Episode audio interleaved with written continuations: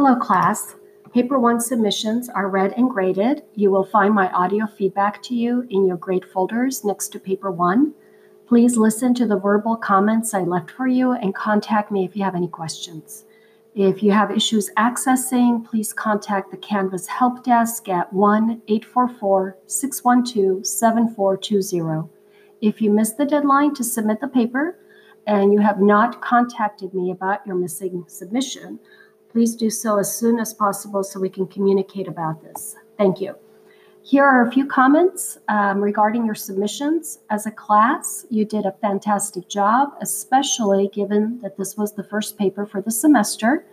Um, so some of these comments might be um, repetitive. Um, you might recall in class, we agreed that if we asked everyone in the room per- to provide a definition of love, we would most likely receive different definitions and we would also have to take into account the context of the definition. Um, for example, parental love, spiritual love, romantic love, etc.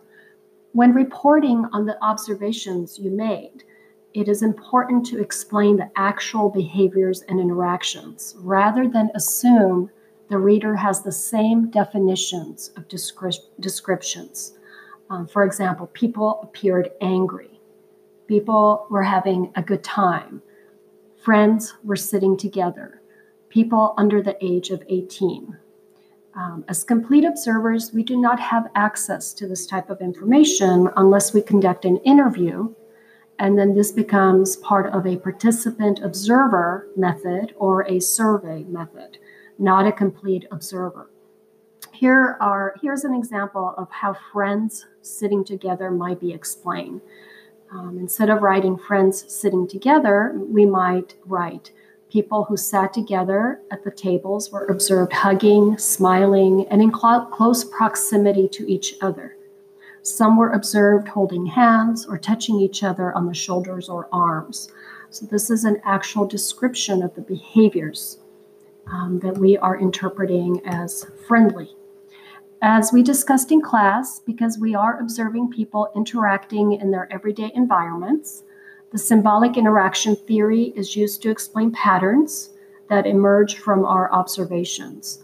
So you may have noticed that in, open, in our OpenStax um, textbook, chapters three, four, and six, there are key terms that relate to the symbolic interaction theory. Um, and they were covered in our class packet under the symbolic interaction section. And therefore, um, these would not be appropriate for our section number three, analysis of patterns. For example, looking glass self, social construction of reality, the Thomas theorem, dramaturgy are key terms used by symbolic interactionists, and therefore it would have been appropriate to cover those in section number two on the symbolic interaction theory itself. In section three, some of you applied primary applied the primary group as a key term, different leadership styles and types of leaders. These key terms are not appropriate because, again, we do not have enough information from our complete observer window to reach these conclusions. Um, we would have to interview people or make um, other types of observations. Some of you applied key terms or included analyses that were reflective of the American society at large, including social problems. And these are more aligned with macro sociology, using functionalism and conflict theory, uh, functionalism and conflict theories, rather than micro sociology, which is the use of the symbolic interaction theory.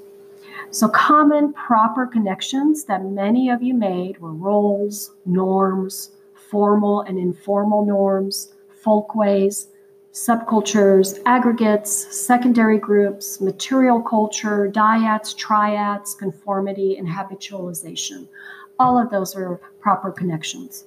As you may have realized, maintaining value neutrality, as envisioned by Max Weber, and here's a quote from the textbook a practice of remaining impartial without bias or judgment during a course of study and in published results.